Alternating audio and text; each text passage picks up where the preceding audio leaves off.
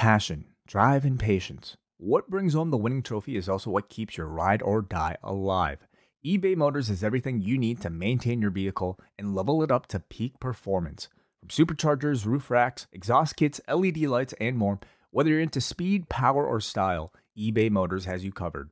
With over 122 million parts for your number one ride or die, you'll always find exactly what you're looking for. And with eBay Guaranteed Fit, your part is guaranteed to fit your ride every time or your money back. Because with eBay Motors, you're burning rubber, not cash.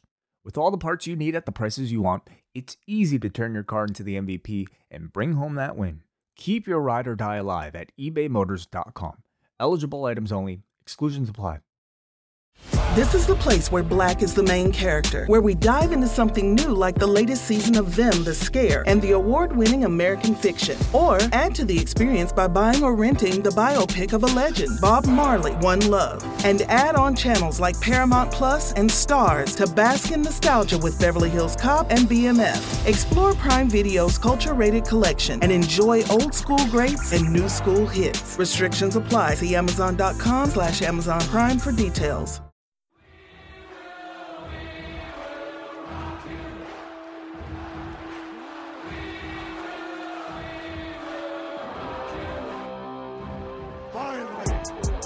Daddy's gotta go to work. What are your names again? My name. It doesn't matter what your names are. You walk around here interrupting the rock you like you haven't seen the sun in 20 years. You like you just stepped out of Oliver Twist. Please, sir, may I have some more advice, sir? You want some advice? Here's the rock's advice. Shut your mouth. What you want? What you want? How about what the rock wants? Allow me to reintroduce myself.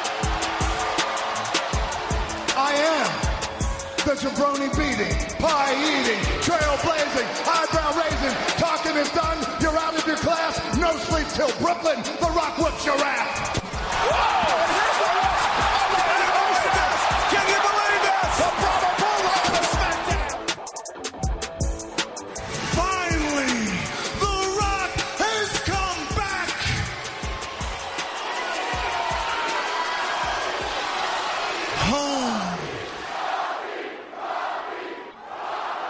What's going on, brothers and sisters? Coming to you from Theater D, Row J, Seat 7. I am the Godfather Nate Milton, and this is the Rocky Maivia Picture Show. Your favorite pop culture and pro wrestling podcast dedicated to the genius of sports entertainer turned thespian, Dwayne The Rock Johnson. Now playing this week, 2015's Ballers. You ready? Let's go. Looking for a guy who could set the edge for you? Spence. She's still dreaming about laying people out? Hold up, this the game that chose us. Right now, my dreams are all about deals and dollars. I'm your financial manager, and I will put your money to work. Before the window of opportunity close up. I saw, I conquered, I ball. Yeah, What are the three most important things to you? Football. yeah, God. yeah. Family. That's good. For a second there, I thought you were going to say friends. Let's ball. Let's go ball. You're gorgeous. You're the second guy who's hit on me today. Is it the Axe body spray? Tell me. Deep down inside, you was straight hustle like the rest. I miss hitting people.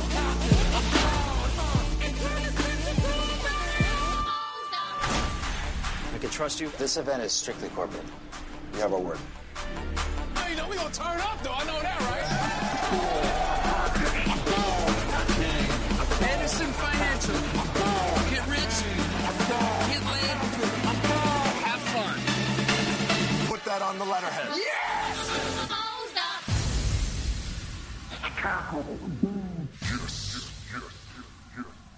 Right, see, I, I don't even know if, if you ladies and gentlemen are ready for what we're about to get into this week, just off of that clip alone.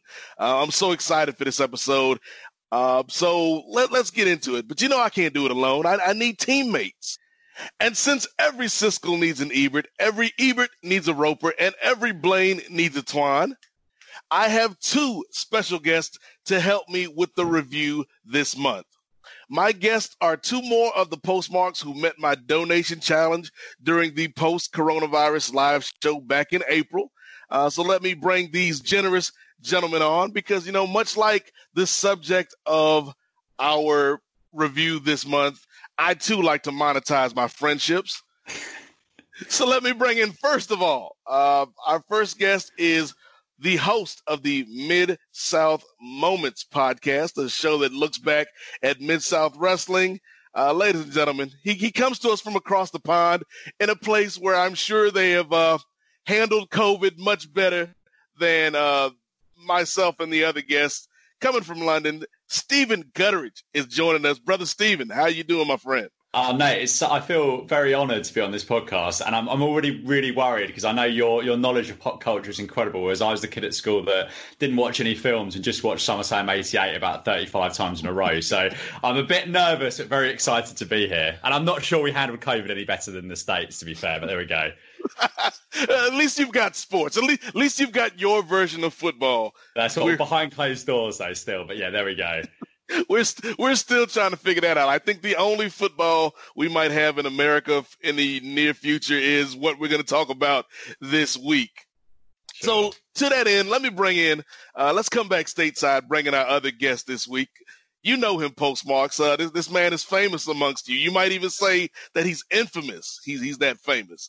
Uh, this is a gentleman that grew up in New Jersey lived in NYC and now resides in the home of pro wrestling and the I guess you call it like the the summer home of COVID nineteen because he's coming to us from Florida. Ladies and gentlemen, MJ from NJ is is with us. MJ, how you feeling, my brother? I'm feeling good, Nate, and I got a question for you. Tell me how you love me. You know you're at the top when only heaven's right above it. Mm. We on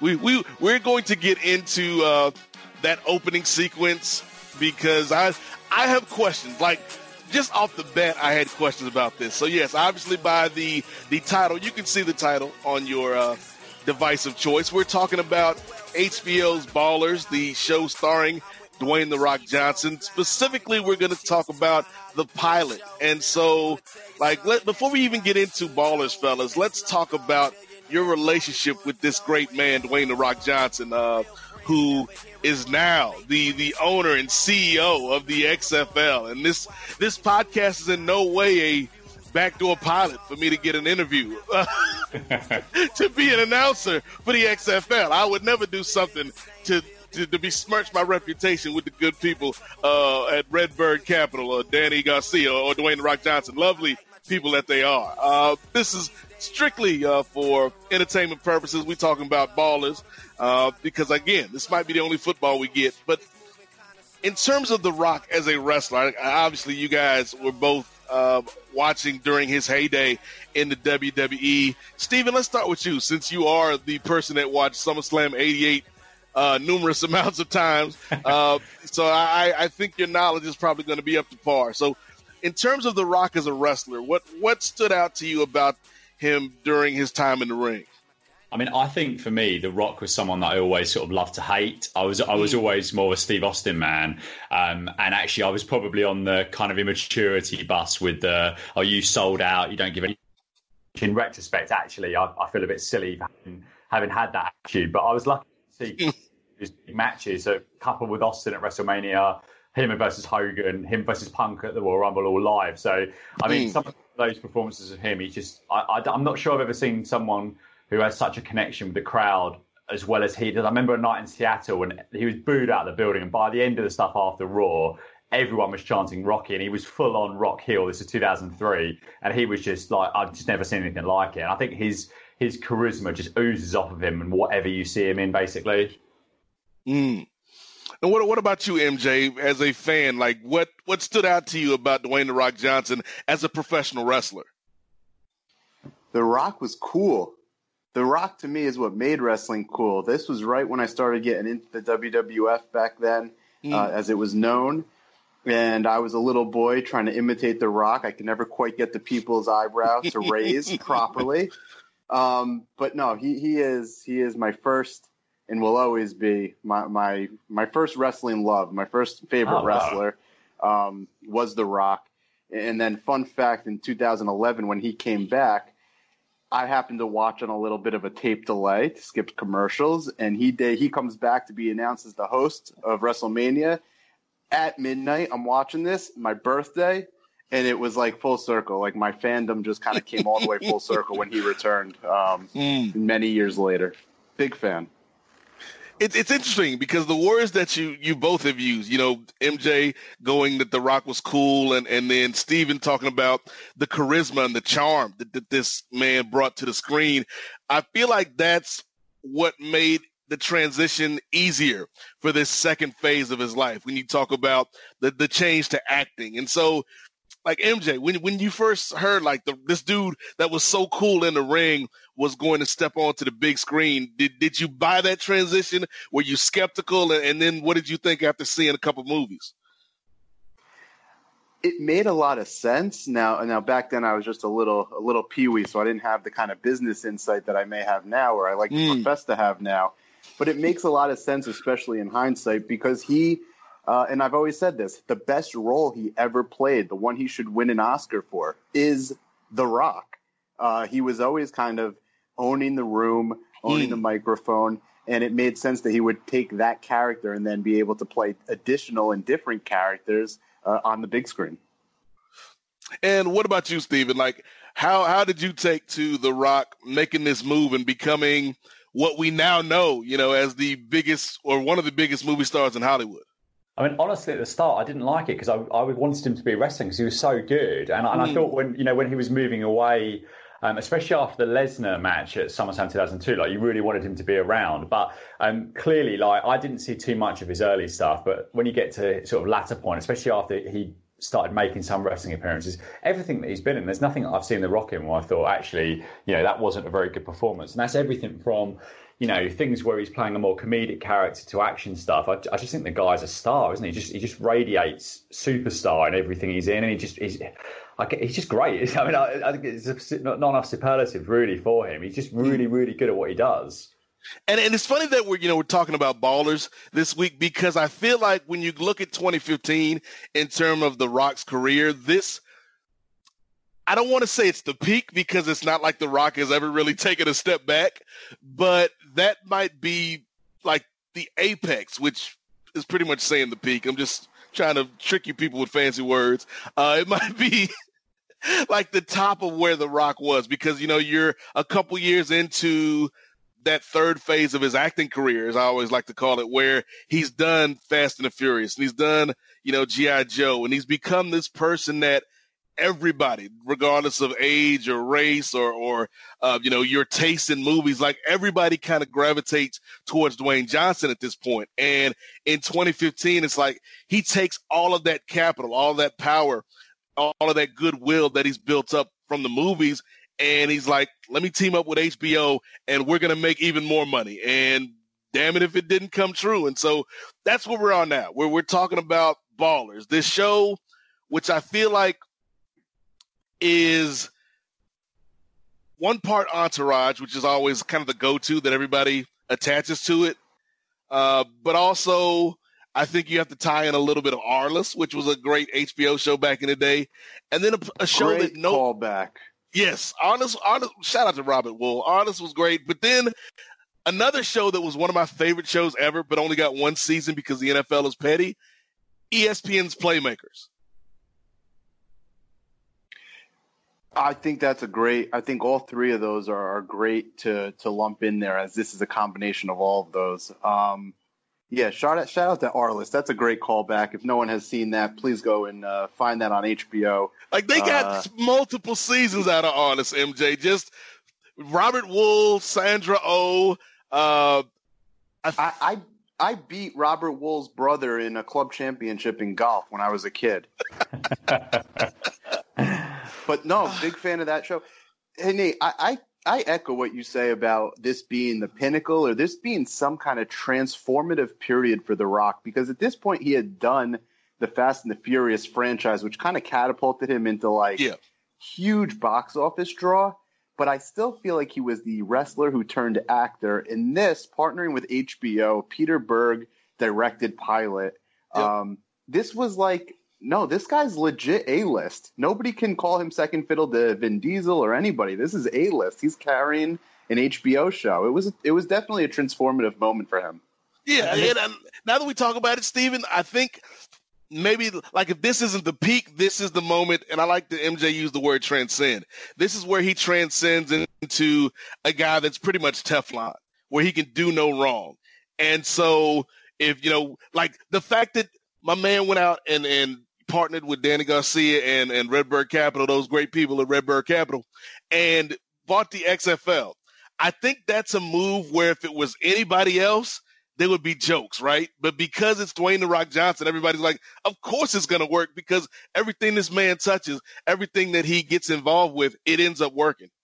I mean, that's the he's got the cool factors now. I think that, that, that there's a lot of this in wrestling. So you think about like AEW and New Japan. I think there's a lot of goodwill. There's natural goodwill for those brands. Whereas mm. WWE, there's probably natural bad will. And I think that with yeah. The Rock, he's got. They used up their goodwill decades ago. Yeah, exactly, exactly. And I think with The Rock, The Rock's just got this like massive amount of goodwill. So you're absolutely right. And um, just out of interest, obviously, from an outsider in, in England, how much demand is there for you know for what the XFL could potentially do? Is this something you feel you guys feel could be a success with him behind it? I, I don't know, MJ, because I feel like had COVID not happened, I feel like the XFL definitely would have finished this first season and maybe probably you know would have gotten uh, the go ahead for a second season, but I don't know if they could have progressed beyond that. Whereas now with Dwayne the Rock Johnson attached to it, even if the appetite might not be there for a second football league, I feel like it's going to have some traction. Well, we, we had heard before the relaunch that the IP was worth something in the in the millions. That uh, I think it was Ebersol's son had wanted to buy the IP, and I think that alone yeah. uh, tells you that there's something there. There's something of value to the XFL letters, uh, as weird as that may sound.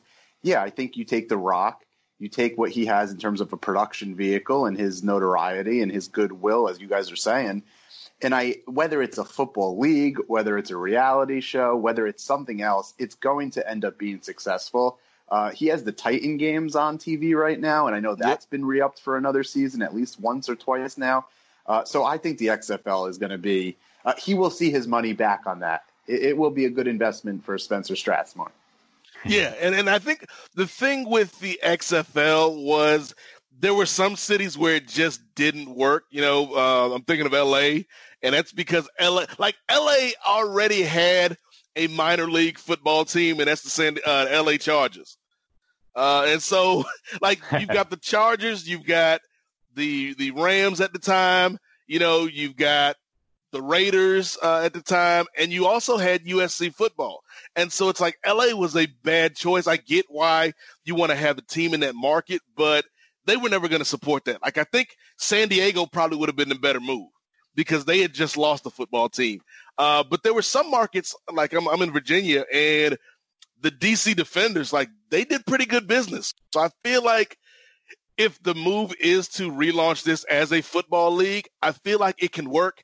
It probably just needs some fine tuning, and you co- you accompany that fine tuning with the Rock's, you know, Midas touch. I feel like it, it can work.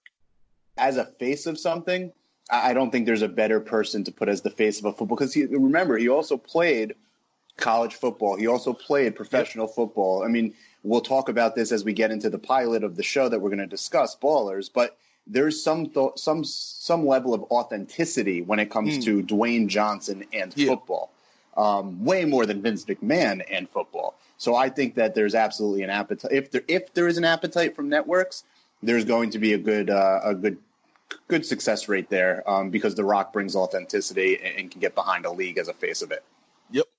Yeah, and all I was going to add is I, I guess that the, the um, measure of success now is probably a lot. Di- well, it's definitely a lot different from when this happened first in 2001 because you look at AEW and, and TNA is a good example of that in terms of television numbers, etc. Mm. Whereas, so actually now, if this gets on a you know decent network deal, gets some decent ratings, and sells some tickets in the home markets, actually it, it can be a percentage of what original XFL needed to do to make it work and make money, I suppose. Yeah, I, I think they've got a shot. They've got a good shot. You know, they just got to put the right people in place. You know, perhaps uh, a plucky young upstart of an announcer who could be the voice of that league. you know, just just spitballing here. Uh, but that's neither here nor there, folks. Let's track, gentlemen. Let's stay on track because we are here, as MJ said, to talk about the pilot episode of HBO's Ballers. So let's take a trip back to a time where the world wasn't uh, wasn't so complicated, a simpler time. You know, when a, when a, when a babyface Steph Curry was hoisting up his first NBA championship trophy. You know, let's go back to February 21st, 2015, when Ballers first premiered on HBO. And this is a this is going to be a fun question, fellas, because the answer to this question just ties into how how much of a force The Rock and everything The Rock was associated with at the time, how much of a force it was. So, again, February 21st, 2015. Do you guys know what the number one song on the U.S. Billboard Top 40 was? And and we'll we'll give the first guess to uh, our, our brother o- over across the pond, Steven. Do you have any guess as Oh, to what the number one song was on February 21st, 2015? Joe, what? I've got no idea. I know Machine Gun Kelly played at WrestleMania that year, so let's go. Let's go something. something. Uh, but that's that's all I've got. Oh, I forgot all about Machine Gun Kelly. He was a thing for a while. MJ, any guesses? I mean, I'm just going to throw out the guess that it was the uh, the, the song that plays at the right above it, the, the Lil Wayne song. But that's also because we're talking about the show. But that's probably not right. no, look, that's a good guess though, because I, I would have thought too, like that that would have been there. Uh, but no, the number one song was from the Fast and Furious Seven soundtrack, Wiz Khalifa featuring Charlie Puth. When I see you again. Damn, who knew? All the planes we flew, good things we've been through. That I'll be standing right here talking to you about another path. I know we love to hit the road and laugh, but something told me that it wouldn't last. Had to switch up, look at things different, see the bigger picture. Those were the days, hard work forever pays. Now I see you in a better place. See you in a better place. Ah. Can we not talk about family when family's all that we got? Everything I went through, you were standing there by my side. And now you gon' be with me for the last ride. It's been a long day without you, my friend. And I'll tell you all about it when I see you again. We've come a long way from where we began. No, we started. Oh, I'll tell you all about it when I see you again. Let me tell you. When I see you again. Ah, okay. Right. That's the that's Paul Walker's final uh, movie. Yeah, that's the last one with Paul Walker. Right, and the- right, that- right, like right. I think because I don't like that. So, here's the thing. I'm gonna I'm gonna be real here with with the people. You know, I feel like this theater is a safe space, so I can I can be honest with you fellas. I don't like this song, but because of the movie. And as you mentioned, MJ, because of the emotion with Paul Walker and the fact that you know these two performed it at Kobe Bryant's, uh, you know, kind of public celebration at, at the Staples Center earlier this year in 2020. Like the fact that it's attached to so many sentimental moments, it makes me like it, even though as a song, I probably wouldn't listen to it if I didn't have those connections. I think that's one of the that's very profound. I think that's a powerful thing about music is that you may not like a certain beat or a certain song, but you can connect it to a memory, whether it be a personal memory or or a shared collective memory, like we're talking about here with Kobe Bryant or the Paul Walker tribute. And I think it, it gives the song or it gives the music a different meaning. That's very profound, brother Nate. I mean, still like like Steven, like after after that, you know, I watched the Kobe thing. I had to, you know, text my sister, and you know, just because you know I saw Wiz and Charlie sing the song, and she's like, "Why are you like texting me in the middle of the day?" And I'm like, "How can we not talk about family when family's all we got?" Yeah, no, I know exactly what you mean. I think that you know these these big moments and uh, big things that are accompanied by music, especially if you especially if you've been to a cinema or theatre to see a film and you've had this big emotional moment in you know massive surround sound, huge screen in front of you. I, I mean, it's always that's why that's why these these songs from the films, all, all, so back so far back in time, always do so well in the charts because you know they've got you, haven't they? They've got a captive audience. Yep. They get you. They get you in the feels, so to speak. especially when a film is as successful as you know Fast and Furious Seven was. Like it, it just kind of goes hand in hand. And again, you know, something that The Rock was a big part of in, in that film. So yeah, like when will I see you again is uh the the number one song at the time. But let's get into this show. So this is the debut episode of Ballers and a a series uh produced by Mark Wahlberg as well as uh The Rock and Dany Garcia. Uh, as MJ mentioned, the first episode was directed by Peter Berg, who was also one of the uh, executive producers. And the basic premise is Dwayne Johnson stars as Spencer Strasmore, a retired NFL player turned financial manager slash sports agent. And before we get into this, fellas, I have a big, big question about this series because the title sequence for Ballers we got, you know, the music track, Lil Wayne featuring Drake right above it. Okay, good song choice. But the first thing we see, Steven, the first thing we see, MJ, besides scenery, uh, you know, going around Miami, is Dwayne The Rock Johnson on the football field. No, not Spencer Strasmore. Dwayne The Rock oh, Johnson in a clearly visible, uh, uh, clearly visible University of Miami jersey with Dwayne Johnson on the back of the jersey. So, am I to believe, MJ, that in this universe of ballers, both Spencer Strasmore and Dwayne Johnson exist? That's a very good question. You know, I always thought that was a nice little inside, uh, you know, if, if you know, you know, and it's yeah. a convenient thing. Uh, but you raise a good point. Are we living because in the show, like we'll, we'll talk about the, you know, the we'll talk about the first scene here in a, in a little bit, uh, or the, the, first big scene with Spencer in a little bit, uh, MJ. But in that scene, we get flashbacks to Spencer playing, and it's Spencer. Like we don't see Johnson on the back of the jersey, whereas in the opening credits, it's clearly Dwayne Johnson playing for the University of Miami. That is a little bit bizarre, isn't it? Actually, I, I, you know what? I've noticed that every single time, and I usually watch the credits because they're they're quite good fun, and I like I like the song. But actually, that is a bit weird, isn't it? Actually, when you think about that, like it is like a weird crossing over of worlds. It's like yeah, because it's like obviously you've already shot or used some or altered some footage of Dwayne Johnson in a football jersey. Why not just use those? Hmm. I always knew it was Dwayne. Like that always registered with me because I know Dwayne Johnson played at the U. Yeah. Uh, so it always registered with me. I never thought about it in that in that way. Um, but they definitely allude to his playing career, Spencer's that is, not yeah. not Dwayne Spencer's playing career. So is some. I mean, I guess we're starting off with the first thing you see is a little bit of a continuity error. But would this okay. show be better, MJ? Like, here's a here's a thought I had. Would this show be better if instead of creating the character of uh, Spencer Strasmore for The Rock to play, if this were just kind of like a heightened version of Dwayne Johnson in this in this uh, series? Well, that would require including his history as a professional wrestler, and I, I think this show is staying very far away from that lane. um, so I'm going to say no, if only because I don't really need a, a cameo by uh, one Vincent Kennedy McMahon. Oh, that would have been amazing. Have Vince McMahon play the Rob Corddry part.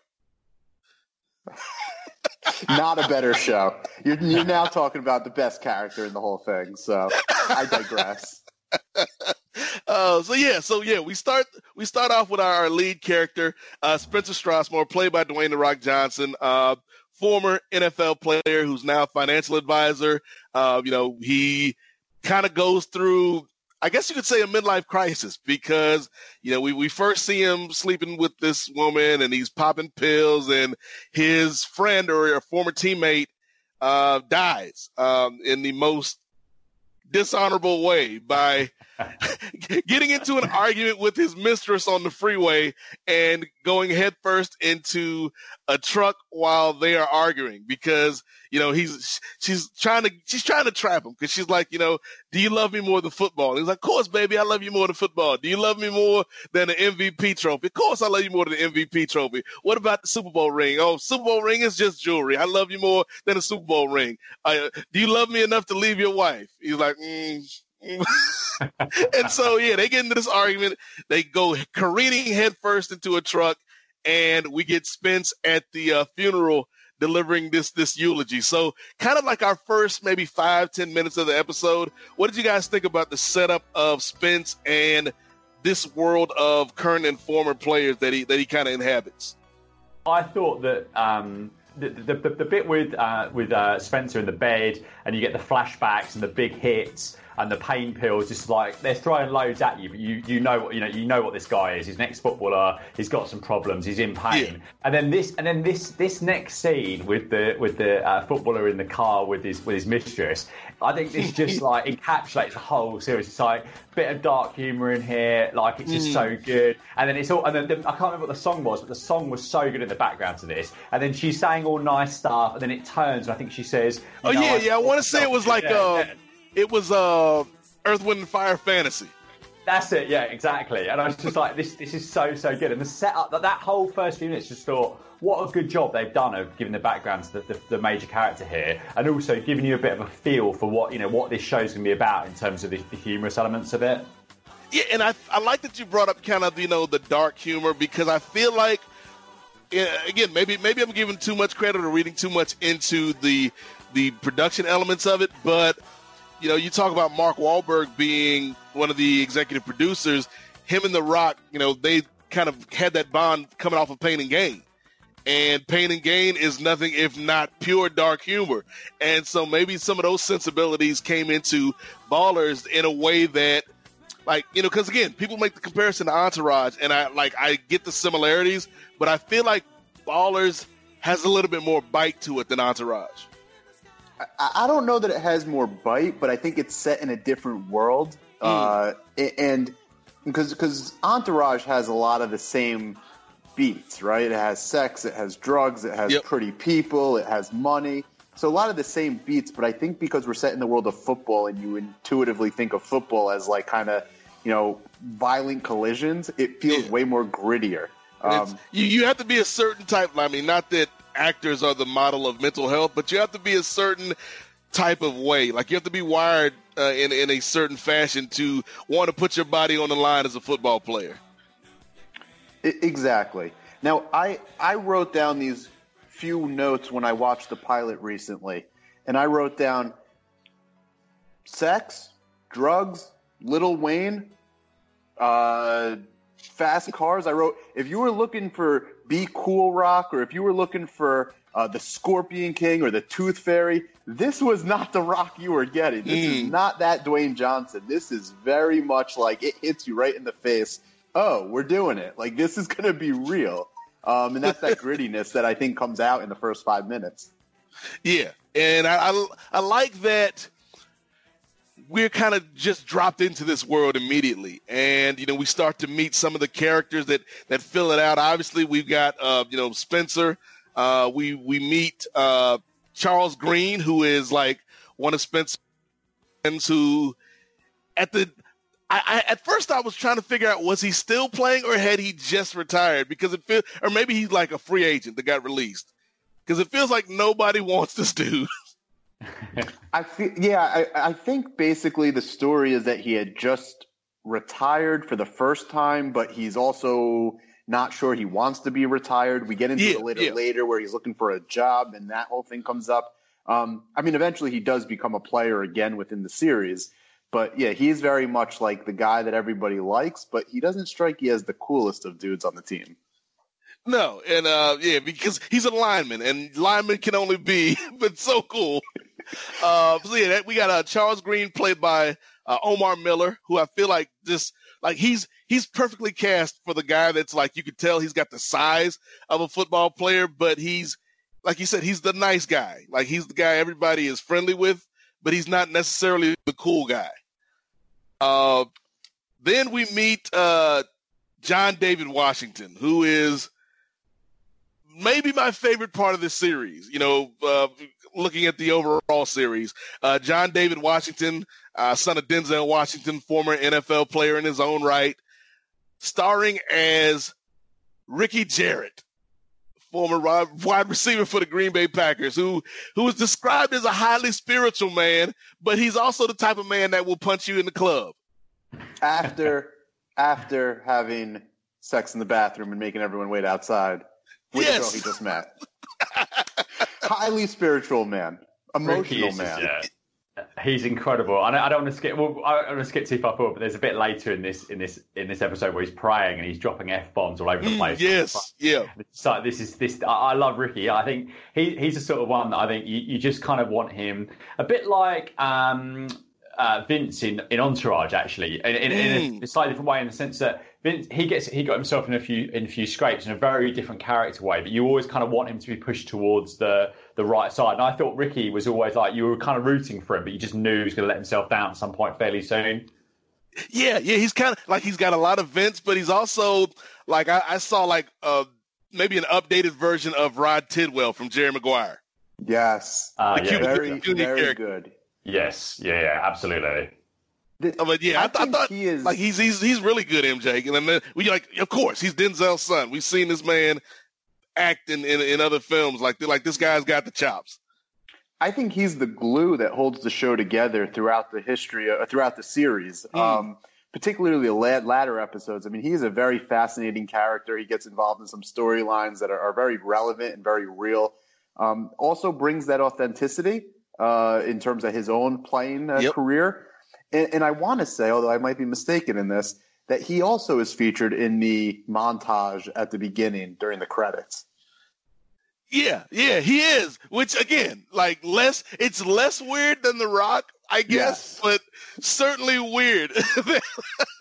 like we're Yes. using this real footage. Uh, but but um, I think like he, his story is so interesting, just as a person, uh, because like I feel like if like he he could have been a decent NFL player, but he would not have reached the heights that he's reached in in the world of acting because like like you said, he is one of the characters that sticks with you uh in the series of ballers, but he's uh, like if you've seen BlacKkKlansman, like he is phenomenal in in BlacKkKlansman. Uh, so I'm, I'm glad that he failed, quote unquote, as a football player, because if if he had succeeded, we wouldn't uh, we wouldn't get him here in Ballers, and it'd probably be some other former football player like Michael Strahan, and it wouldn't be nearly as good with Michael Strahan.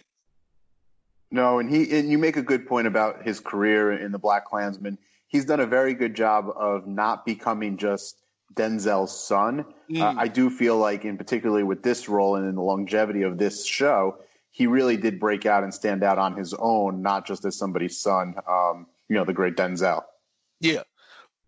Uh, some of the other characters we meet, uh, the I guess the next most important football player would be uh, Vernon Littlefield, who is like the rookie, uh, the, like the hotshot rookie played by Donovan Carter.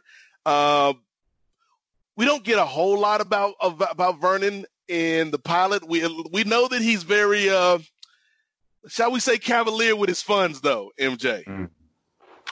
He's cavalier with his funds. Uh, he doesn't know who is at his house.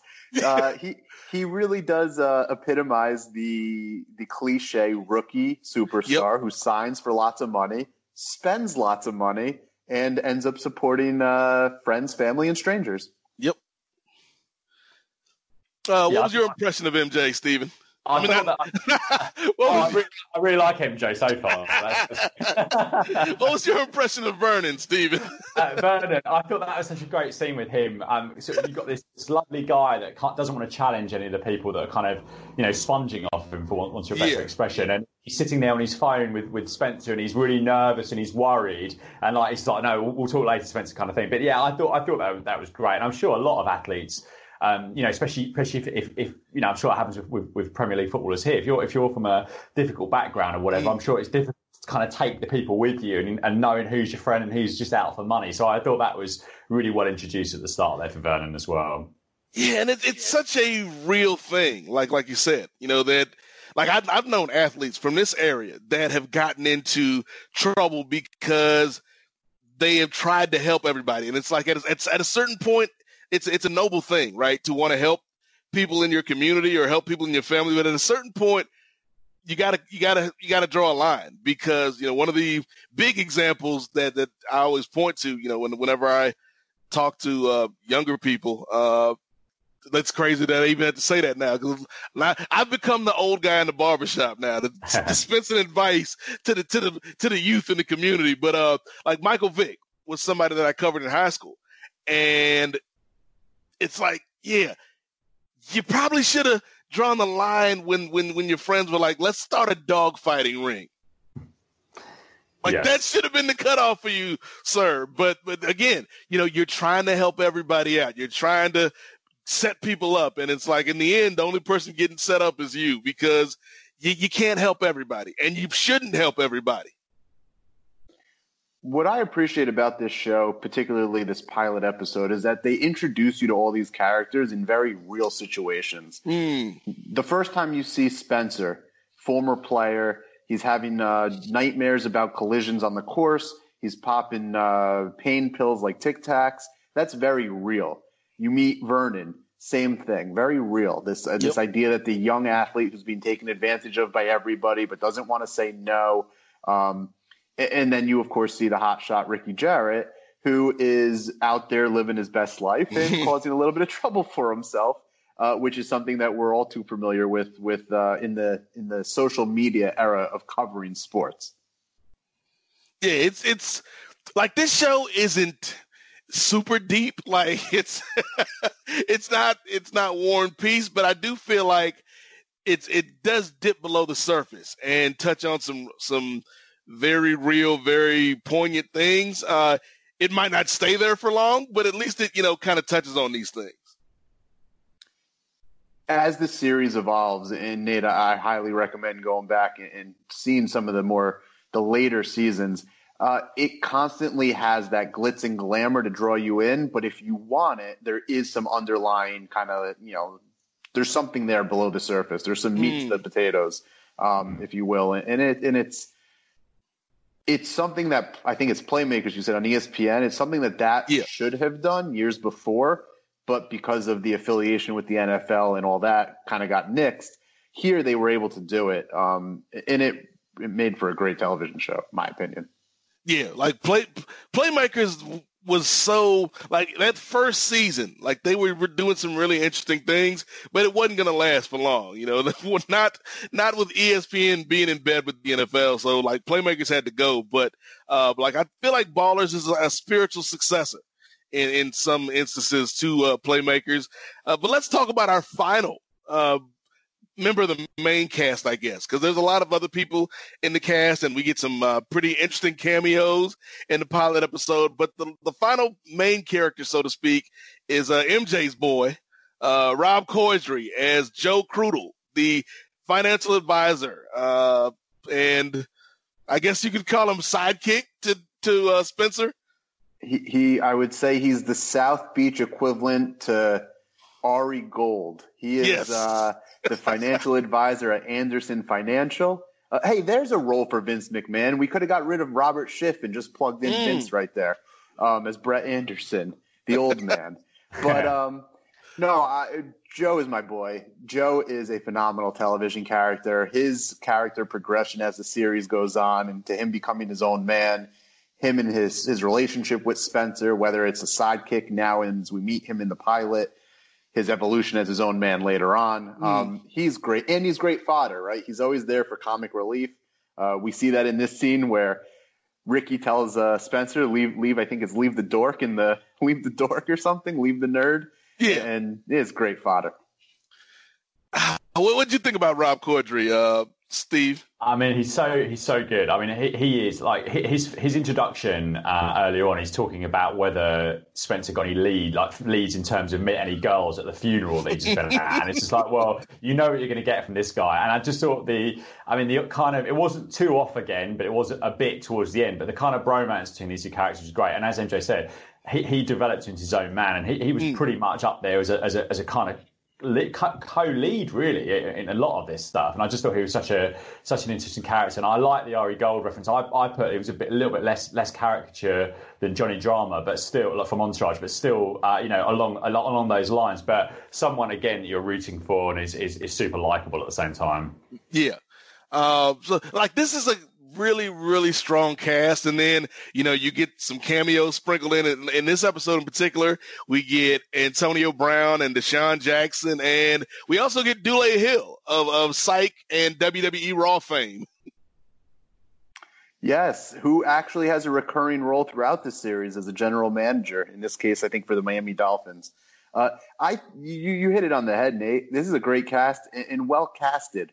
Um, they mm. they got great people to play those roles, whether it be you know David Washington as a, an NFL player, uh, Dwayne Johnson as kind of this former player. Like they all this all fit really well. It, it, going back to watch the pilot, it made me realize how well all the pieces fit to make this work.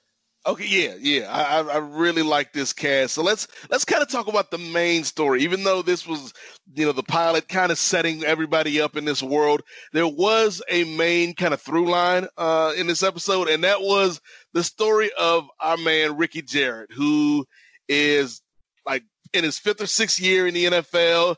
He's a star. Uh, you know, people know him. He gets into an altercation at a nightclub. A fan provokes him, and so the Green Bay Packers have to decide whether or not to cut Ricky Jarrett. And so Ricky turns to Spence to try to help him out. What, what did you guys think of the Ricky Jarrett uh, angle, so to speak, in this episode? Steven, go ahead first. Oh, thanks, Jay. So, so I, I, I thought that the, um, I thought the, the bar scene was really interesting, and I, and I, I can't imagine. I mean, I, I, guess the, I guess Premier League footballers probably get it, but they're a bit smaller than NFL players. I thought I can't imagine. I mean, I, I can't imagine too many people going up to someone like Ricky Jarrett in in the flesh, unless they were mm. sort of drunker than they've ever been in their entire life, and actually saying that sort of stuff to somebody like that. But I suppose you I feel like, well, I kind of feel like before you before you go on, Stephen, I feel like MJ, like that type of thing is something that happened maybe a decade ago, and it's and it's kind of less so now in the age of social media, but like before camera phones, like we'd hear stories about Charles Barkley throwing a dude through a plate glass window at a restaurant or, you know, people getting in the bar fight. So I feel like this is something that used to happen kind of on the regular, but now maybe because of social media it doesn't happen as much.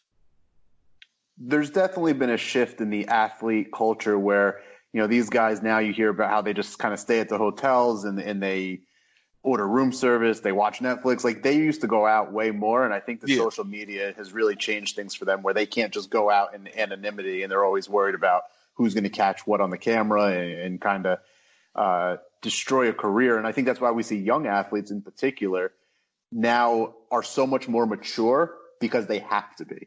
Whereas you can get yeah, away with man. doing some stuff in the past, and now you can't. So you have to grow up real quick. Yeah, you're, you're 30 seconds away from you know your career being in massive jeopardy if you're caught doing yep. the wrong sort of thing in off season or whatever now, aren't you? But I thought this was set up really nicely, and, and also um, the other character that comes in here is, is obviously Jason, his agent, which I, I, thought is hilarious throughout the whole thing as well. Another another sort of strong sideline character. Um, when, yeah. they, when they speak uh, to him and Troy Troy Garity. Yeah, absolutely. And interestingly, I don't know if you guys spotted. I don't know if you're fans are Selling Sunset at all, the Netflix show at the moment, with which is a bit like The Hills versus you know selling some houses. But one of the girls from um, Selling Sunset was the lady in the scene with Jason. Um, in that scene where where he takes the call while he's uh, otherwise engaged, shall we say? the one who wants to know who's going to win the LPGA. Yes, she is. Chris, she's Christine from Selling Sunset, and I'll tell you what. I oh. my wife spotted that actually. Funny enough, while we were watching this together. So good, good props to my wife for spotting that. I'm sure I recognise that face. She looks up. Yeah. So um, she, she, was a bit of an actress before um, before that, as a few. I think a few of the ladies on that show were. But yeah, just a, a very interesting cameo there. Considering that that's a massive hit now, and she's obviously a big star. Mm. The cameo that tickled my funny bone is that Antonio Brown is in this episode saying yeah. hello to Ricky Jarrett. And I feel like Ricky Jarrett was a forerunner to the modern day Antonio Brown. How about that? Art imitating life or vice versa. I think they've been hanging out too much. Like I, I love, I did love that that uh, that cameo scene with DeSean Jackson and Antonio Brown, where uh, Spence gives the iconic life lesson that you know if if you can drive it, uh, fly it, float it or screw it, you need to lease it instead of buying it. Like mm. that's that's you know that's a pretty pretty wise uh, advice right there that Spence is giving out to the younger younger cats. For all those young athletes out there listening to this, heed Spencer Strasmore's advice. Uh, but I I really like the the Ricky Jarrett story, MJ, because it, it again, like it, I think it would be very easy to try to paint Ricky as a one note character. Uh, but a, I feel like they they wrote him smart enough, and b, the performance of John David Washington is is so good that we get like these moments of vulnerability with Ricky. You know, like uh, Stephen alluded to earlier when he's praying and he's he's cussing in the middle of his prayer, or when uh when he ultimately gets cut by the Packers and he has to go meet up with the Dolphins. And he's a minute late for the meeting. And instead of, you know, throwing an attitude or whatever, like he stays there the whole time that the the uh, owner's out on the boat. And then when they when the owner comes back and sees Ricky, he's like, this is something I love when they're able to do with characters where they present to you what you would think is the typical oh, this guy's, you know, he he got thrown off the Packers, now he's trying to get another gig and he's a minute late, right? That's like the typical like of course he is. He's a screw Yeah. up.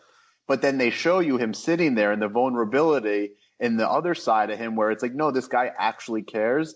And I always enjoy when they're able to kind of flip the switch a little bit where you feel okay, I can relate to this guy, or I appreciate this guy. He's a, you know, he's not that bad of a guy. Um, he's got some great quotes in this thing. Uh, can I read some off here? Yes, yes. Pro- proceed. Yeah. So at one point, I think they say uh, he would do anything. He goes, "You think I'd play in the Independent Football League? That's for suckers." Uh, wh- which I hope uh, I hope Dwayne Johnson is not listening now because uh, you know he might take that differently these days. Uh, he says he says uh, I think Spencer tells him no more fucking Twitter, and Ricky says back fuck Twitter. Uh, mind Yeah. you, this was five years ago. And then we also had him say that he would do anything. To which somebody asked him, "Would he even play special teams?" And he says, "No, absolutely not." Yep. And just so many great one-liners in there. I, I Uh, wanted to it was ask you guys: Is there a stigma with playing? Because I, I don't, I've watched a bit of NFL, but not, not hugely knowledgeable. Is there a stigma with playing special teams then, in, in terms of if he had to do that?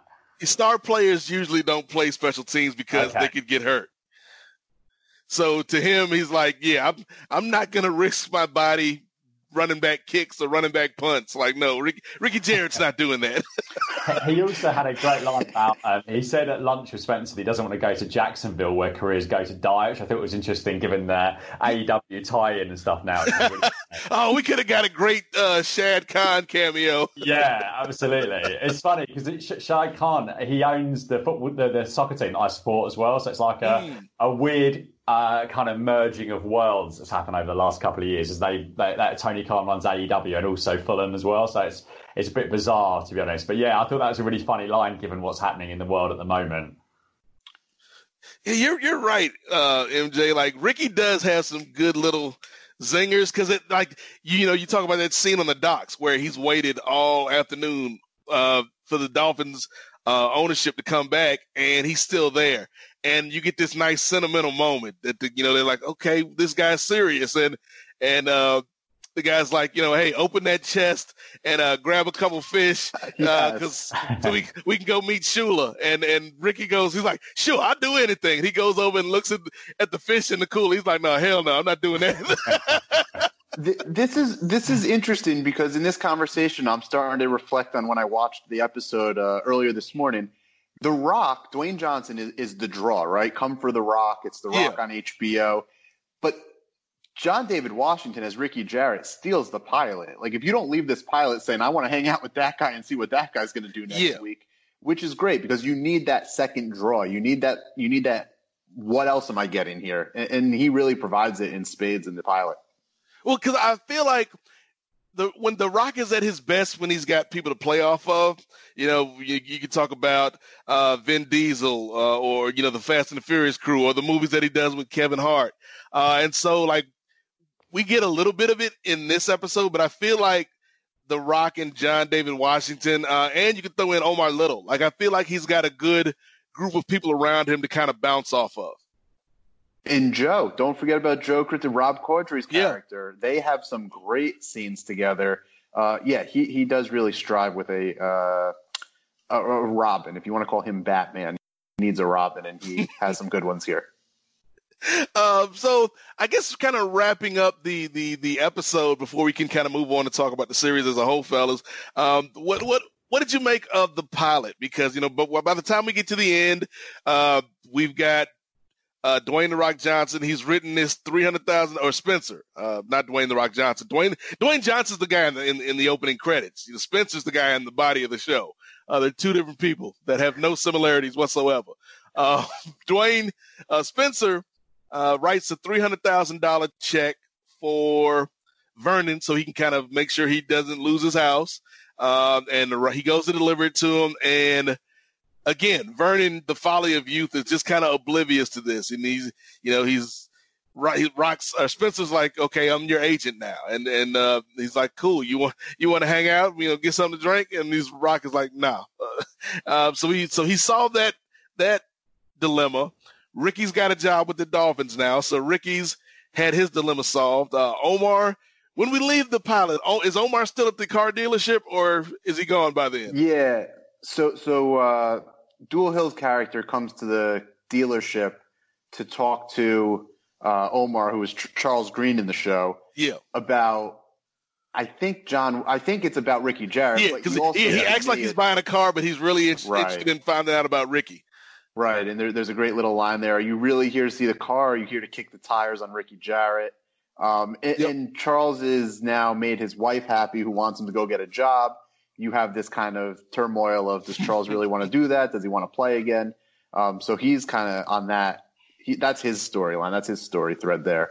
Okay, yeah, so yeah, so he's kind of had a good day here. He's helped out Ricky, and he's also uh, kept his wife happy, which is the biggest victory of all for, for our man Charles here. Uh, you've got uh, Spence, who is now he's got he's got uh, Vernon as a client, and Unfortunately, that's about all he's got because he goes to the ATM. He's out for a night on the town, goes to the ATM, and uh, Spence has no money, or at least not enough money to cover uh, the the expenses for this evening, Stephen.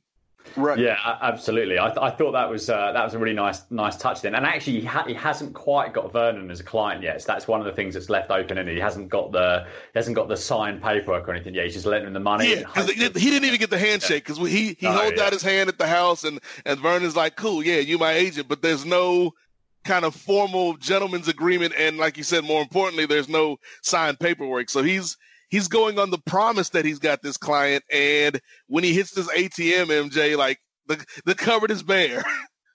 The cupboard is bare. He just wrote a check that uh, doesn't seem like he might be able to cash. Um, little little technical things here. So Dwayne Johnson is playing Spencer Strasmore, this retired player who's actually he's not an agent. He's trying to be a financial manager, and as you said off the top, he's trying to monetize his friendship. So the whole relationship between him and Joe is that they're going to work together to try to start managing football players' money using Dwayne Johnson, uh, Spencer Strasmore's connections. Yeah. Um, right. So he doesn't quite have Vernon. He does have Ricky. Ricky's like all in because he bailed Ricky out of a jam. Yeah. Got Ricky uh, got Ricky a new team, and yet he has nothing. Which I think as a final that's, beat of that's the, the thing. show, Ricky Ricky hadn't even really Ricky hadn't even really gotten paid yet by the uh, by the Dolphins. right. Everybody in this scene, everybody in this orbit is kind of just writing checks they can't cash, um, which interesting in itself. I think as a final beat of the show of the pilot, though, it does leave you with that scene of okay, Spencer might be broke. We started it with Spencer's popping pills, so it does give you that also that through story of like, huh, mm, yeah, huh, Spencer might not be all, at the you know, the exterior looks good, but what's under the hood? Yeah, yeah, there's some peril there, isn't there? Some peril for your main character, something to worry about, to invest you in. You know, can he can he keep keep things right the right side of the line and you know improve mm. his own situation while he's doing that for other people at the same time? Yeah, as, as Dan Le Batard would ask in episode three, I believe, what's the end game here, Spence? And we would find out um, throughout.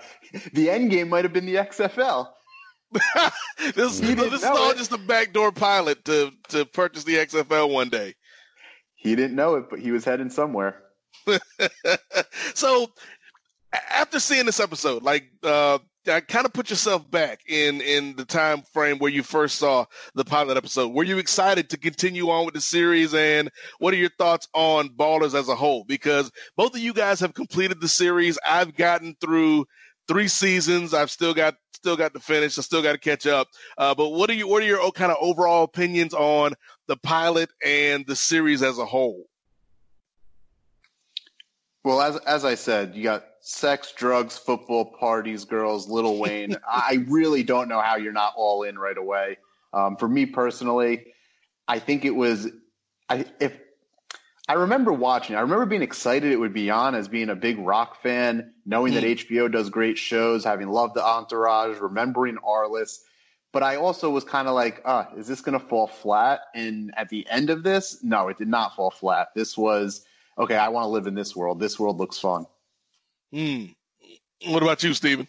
Yeah, I, I, think that sums it up. Like the, the, the, you know, all the scenes, the mansions, the you know, everything about this show. You just like, I just want to be airlifted into this straight away. I thought, I thought they did a tremendous job in the pilot of setting up all the main characters. Mm. Um, I only probably did you ever feel? That. I guess um, you know, my question, real quick, did you ever feel a bit of a disconnect? You know, in in terms of maybe not being as familiar with some of the football stuff. Did, did that ever take you out of the story? Um, not really, because it's uh, it's not. I don't. I don't think. I, I'm. I'm. I've, I've watched a, a, bit of NFL over the years, so I'm not. It's not completely alien to me. But mm. I think I don't think it's so much. And perhaps you guys might disagree, but I, I didn't feel like it was so inside you couldn't get it without you know without, without being a big massive fan of, of kind of the sport the whole time. No. But I, I thought that like I feel like if you know, like uh, like in the pilot, for instance, like if you know who DeSean Jackson and Antonio Brown are, it's it's a bonus. Or if you know, like if you if you know the joke about the special teams, like it's a bonus. But it if you don't know, it's not a detraction. It's not a deterrent. I feel like if you do know, then it's just icing on the cake.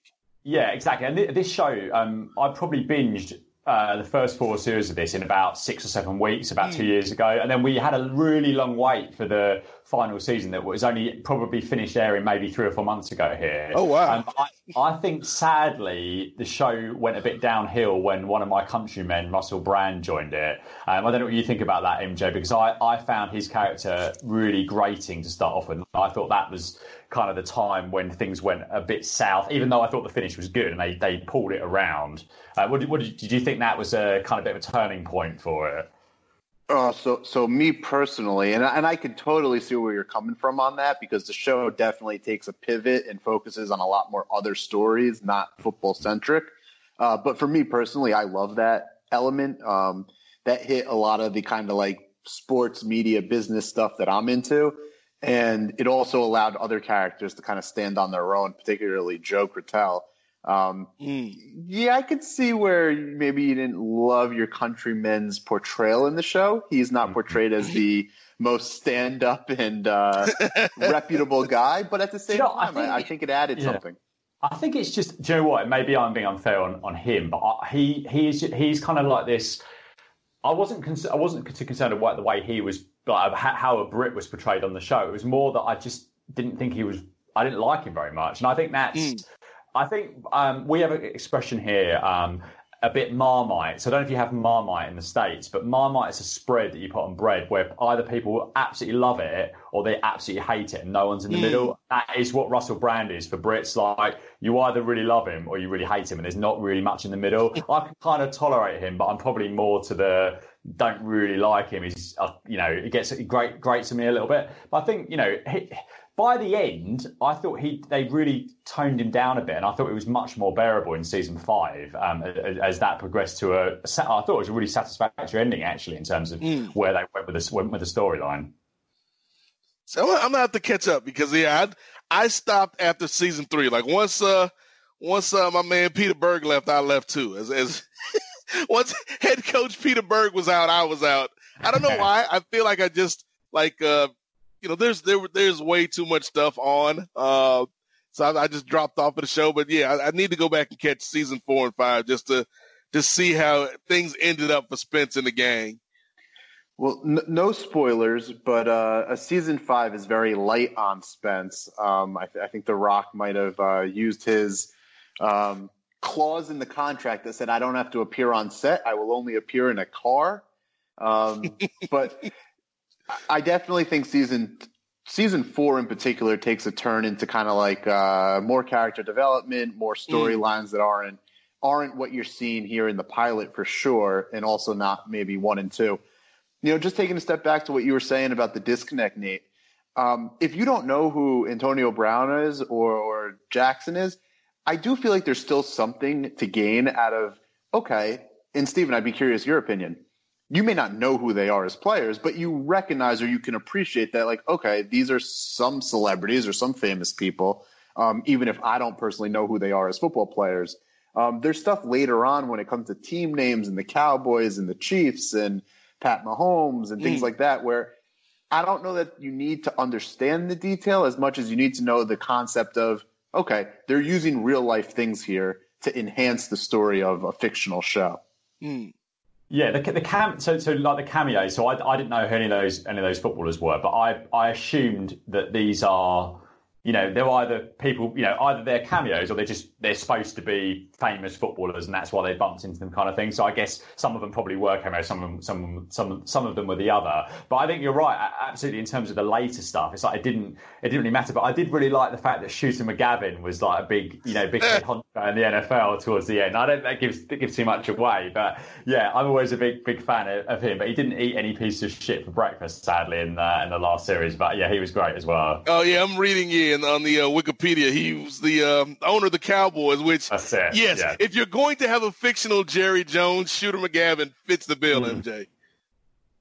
Oh, he's great. They call him Boss Man. He really plays the part well. Um, there's some good stuff later in the series, and Nate, again, I, I, recommend. I recommend anybody listening to us talk about this. Mm. Uh, if you're into into football or into the world of sport, uh, there's some I, great things later on. I do, I do have to say though, MJ, like a point that you had just made is a very big, but I feel like it, it's it's a point that can kind of go under the radar, and that's we actually get NFL licenses in this show. These aren't fake teams. Yeah, there was a lawsuit at some point very early in this to kind of, I guess, yeah, a cease yep. and desist. Um, I, you know, I don't have the history of it up in front of me, but I, obviously it goes right up to the end of the series where they're using the likeness uh, you said earlier, ESPN's in bed with the NFL, so the NFL says pull the pull the plug. ESPN's pulling the plug. HBO has no such uh, ties to the NFL, so no, and and I feel like they had a little bit more freedom. A because it's HBO and you can kind of get away with a lot more than you can at nine o'clock on ESPN. But also that relationship, like you said, isn't there other than you know something like Hard Knocks. You know that's maybe the extent of the NFL's relationship with HBO. Uh, but I feel like the show would still be good if these were fictional teams. But the fact that we've got the Miami Dolphins and we've got, you know, the Chiefs, like you said, and the Cowboys, like I feel like that adds another level of realism to this that allows you to get immersed in the world a little bit more. There is a story on Business Insider. Um, that actually explains how HBO is able to use all this IP and all the licensing without having a deal in place. Um, and I do know Wahlberg and The Rock were sued. It says here at one point for a couple hundred million dollars, which I don't think ever came to fruition there. Interesting, yeah. So here, Business Insider learns that as long as the NFL trademark and team logos are used as they were intended to be used and not disparaged or tarnished, there is no need to ask for permission. So mm. yeah, that's really interesting. Okay, so uh, yes, uh, I, I, guess I can announce, gentlemen, it's something I've been kind of keeping quiet. Uh, uh, the Rocky Mountain Picture Show is now endorsed by the National Football League. Excellent, great stuff, great news, congratulations! Oh, shout out to Roger Goodell Nate, and everybody. Will you, will you, be Will you be covering the big game or the Super Bowl? I mean, I, the Super Bowl is great, but nothing compares to that big game the, the I wonder, game. I wonder, like, because in the original XFL, wasn't it like a million dollars? That that was the reward, a million dollars. So now, because of inflation, that's like we got to be at least what ten million at least. wow. Because that was that was what yeah. twenty years ago. Now you might be playing for ownership of the XFL. Mm. Only 15 million. That's incentive. Yeah. Oh, again, like The Rock. They, that's a. I feel, and, and I'm not the first person to make the comparison, but you know how like when Vince bought WCW, he got it for like pennies on the dollar. Right. Like Rock made out like a bandit. Rock and uh, Dany Garcia and the good people at Redbird Capital made out like a bandit on this deal because, yeah, like there's even if they don't play a single down, there's a way you can turn this around and, and make some money off of it. Oh, I can't wait to buy XFL vintage T-shirts in the year 2035. you know what? I've I mean, actually still got an original XFL football from my first trip to WrestleMania, which is ooh. downstairs somewhere, and still, I, that, has been around the world on various holidays with me. So, yeah, still, still, still exists. It's still in good shape. Maybe no spoilers. Is, yeah. Hey, Nate, no spoilers, but um, there is something that happens. Stephen will know what I'm talking about in the later seasons where Spencer Strasmore pulls a rock. That's all I'll say. He pulls a Dwayne Johnson. Mm. There is a purchase. Interesting. so, so you're saying he, he he's going from financial advisor to uh, agent to some type of owner? uh, no spoilers. But hey, everybody, check out Ballers, uh, HBO. no cheap plug for HBO Max. Uh, I don't know if uh, nefarious means or something. I mean, I HBO Max is the place to go now. That uh, I, I guess this week, as of this week, all the uh, DC stuff from DC uh, Online, the DC nice. Universe is now because I, I like they just fired half of their staff, which isn't nice. But I guess it's like it, it needed to happen. HBO needed to consolidate all this stuff. Time Warner needed to consolidate all this stuff because there's like people can't just be having ten different streaming services in the middle of a pandemic. That's that seems no. uh, unethical. we, we are quickly reaching a point where streaming services, you add them all up, they probably equal a cable bill. So uh, yeah, yeah, some consolidation needed to happen there. So, uh, but I guess the last thing on on the uh, on ballers as a whole before we get to our ratings, gentlemen. Um, like I feel like from the three seasons I've seen, and, and in particular, let's you know let's kind of frame it around this pilot that that um, I'm sure some of the listeners watched along with us this month. I feel like this is a show that is certainly of its time period, right? Like even down to the music and the intro and the glitz and the girls and the fast cars and the and the buff dudes. Like it feels of a time period, but I also feel like there's a lot in this show that just works. It's it's universal. It's as relevant as it was five years ago as it is today, and it'll probably be as relevant five years from now. I would agree with that. I, I think uh, the the quote fuck Twitter says it all, right? Like even in 2015, people knew Twitter was up. You know, you were going to have problems on Twitter. Um, but I would agree, it's of a time period that um, modern sports, the way that modern sports gets looked at, modern sports gets covered, the way that we know about the incidents, we know about the problems with money. Um, there yeah. was that great, there was that great ESPN 30 for 30, I think it was, uh, and it might have been on Michael Vick, where you know the, the whole broke story, all these athletes who go bankrupt yep. and whatnot. Um, so the show is definitely relevant, and yeah, there's some dated references or dated images, but I definitely think that you're on to you know that's right. It, it's a good capture of the time period that it ran from 2015 to 2019. Mm.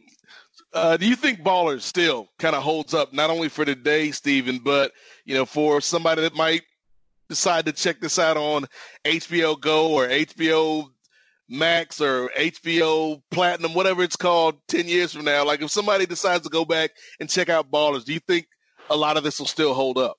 Yeah, I think so. I think what MJ said is, is, is, is nailed on, really. I mean, there, there is some, you know, there's probably, and we're always evolving in terms of insensitivities around, you know, mm. dialogue and what people say about, you know, certain subject matters. And that's always going to continue and, and that's the right thing. But like your, yeah, your man, uh, your man, uh, Joe at, at, at, at, the party in episode three. I don't know if that. I can't even, recall even, in, say, even in 2015, I don't know if that scene would fly. well, but, but that's Here, thing, here's right? here's what I liked about some of this. Sorry, Stephen. They don't no, glorify the negatives. Yeah, um, yeah. Even the pill popping here in the pilot, even the money spent, it, they don't glorify it. They're kind of highlighting it because it's real but Right. they tell stories that actually bring it to the forefront of like, hey, this isn't exactly great that this happens, but it does happen. So It be happens, aware. yeah.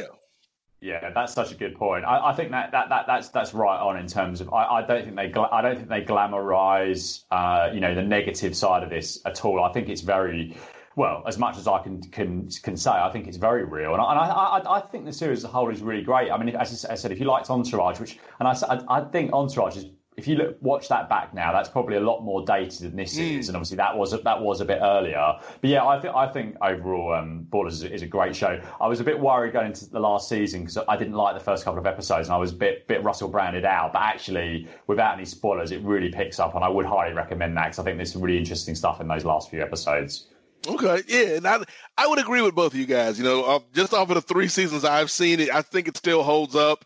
Uh, obviously, The Rock is somebody who will be like I feel secure in saying that, I, that The Rock is as relevant now as he will probably be ten years from now because I feel like he's he's like he's like like we said earlier, like he's ascended into that realm where he's Teflon, and unless something disparaging comes out in the next decade, I don't feel like any, anything is going to besmirch that image that The Rock has built up uh, because it's real. You know, it, every story you hear about the guy is like he's he's a good person, and you can see why people are drawn to him. But I, I also feel like the thing with Ballers is that you know when you compare it to Entourage, and and I liked Entourage for its time. You know, I'm not one of these people that now hates on Entourage. Uh, you know, the movie was what it was, but I feel like Entourage was of a time, but it doesn't doesn't quite feel as timeless as Ballers. And maybe Yeah. that maybe that's just because of the subject matter, like MJ was saying earlier, where like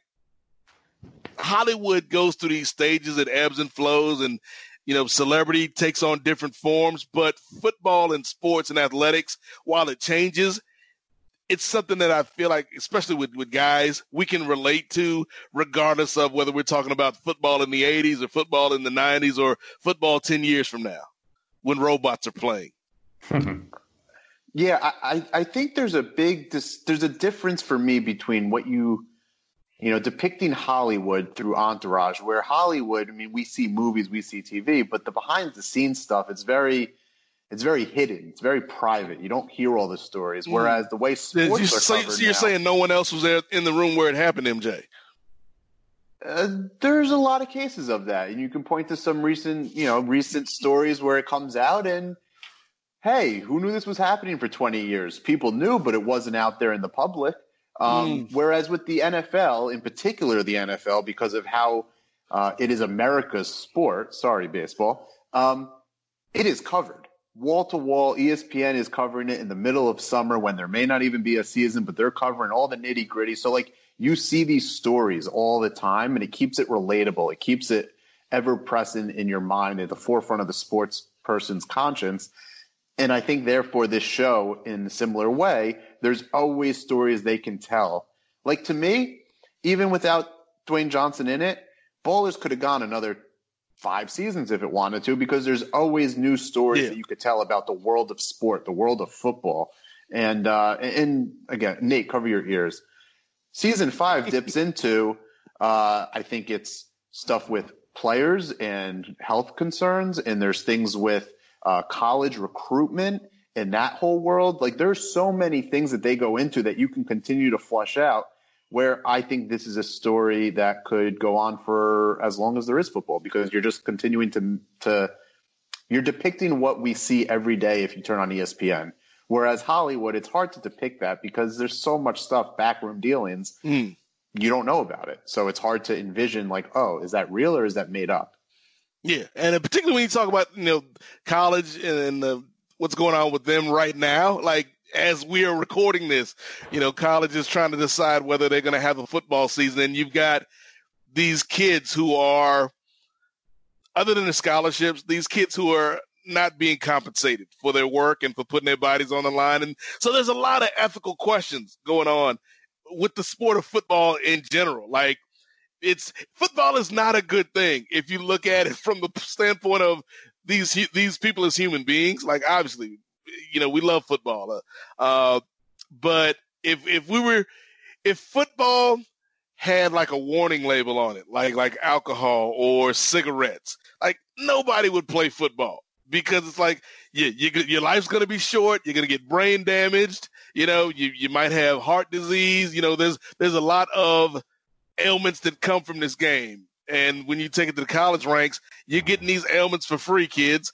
Uh, so, like, I feel like football is always going to have this weird place in a, particularly when you know when we talk about America, uh, our psyche, MJ, because they're modern day gladiators. You know, it's the closest thing other than maybe boxing or MMA, but those are not nearly as popular as the NFL. So, or even college football. Uh, but I feel like these are the modern day gladiators, and and there's so many kind of triumphant stories, but also a lot of tragic stories in the sport that you can tell on the screen. Yes, and, and that's exactly right, and that, that's kind of the the point I was trying to make, where it's like you con- we we are constantly digesting stories about whether it be the NFL or college football or even something like the XFL, the rise of another league. Um, we're constantly digesting these stories, and there's so many ways to tell them. And also, it's a very popular sport here in America.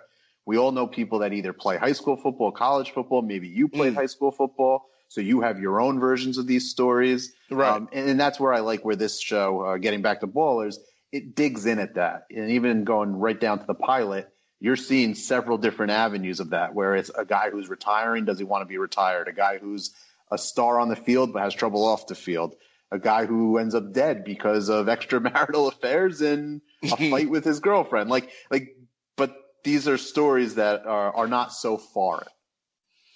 Like, you know how much Americans love football, Steven? Like, we made a movie, speaking of Mark Wahlberg, we made a movie about a dude that played for two seasons in the NFL called Invincible, starring Mark Wahlberg. We made a movie about a dude. He wasn't a Hall of Famer. He wasn't a star. He played for two damn seasons and Americans ate that up because we love football so much. Well, I'm sure there's. You know what? I hope, I, hope, I haven't seen that one, but I'm, there's a lot of terrible soccer films out there. So I hope that's actually quite a good one because no one's no one's quite got the soccer film genre quite right yet, unfortunately. Invincible made sixty million dollars. MJ, why? Uh, Americans love football. It's a weird perversion. Like you're right. If football came with a warning, you know, like, uh, and it's a thing in youth football today, right? How old should kids be before they're allowed to play? Is it, yeah. we play tag football, flag, football, you know, two and it's a weird perversion Americans have with it, but you're right. It's modern day gladiators. It's glamour. It's, it's, it's glor, it's glorified, um, differently than like, MMA and wrestling. Like Rudy, Rudy played, Rudy was a walk on at Notre Dame, played one down in one game and had a movie made about this man. Like that's that's how much we love football. We'll just we'll take any old story as long as you put the music behind it and and give us a narrative. We'll buy it. that uh, on any given Sunday, as they say.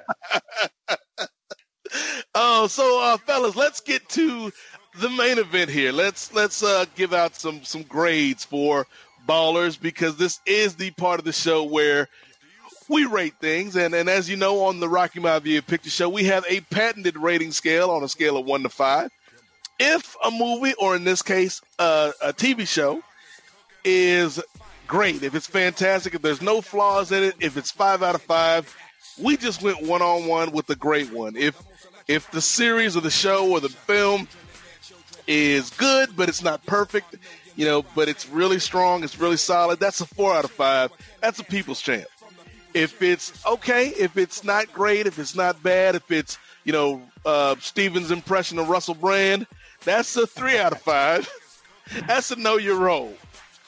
If a film is terrible, or in this case, if the episode is terrible, but Dwayne Johnson's good in it, or if Dwayne Johnson is not so good and the episode is good, that's a two out of five. That's a jabroni joint. But if the film or episode is terrible. If there's no redeeming qualities, if it finds a way to diminish The Rock, if it's Doom, that is a one out of five.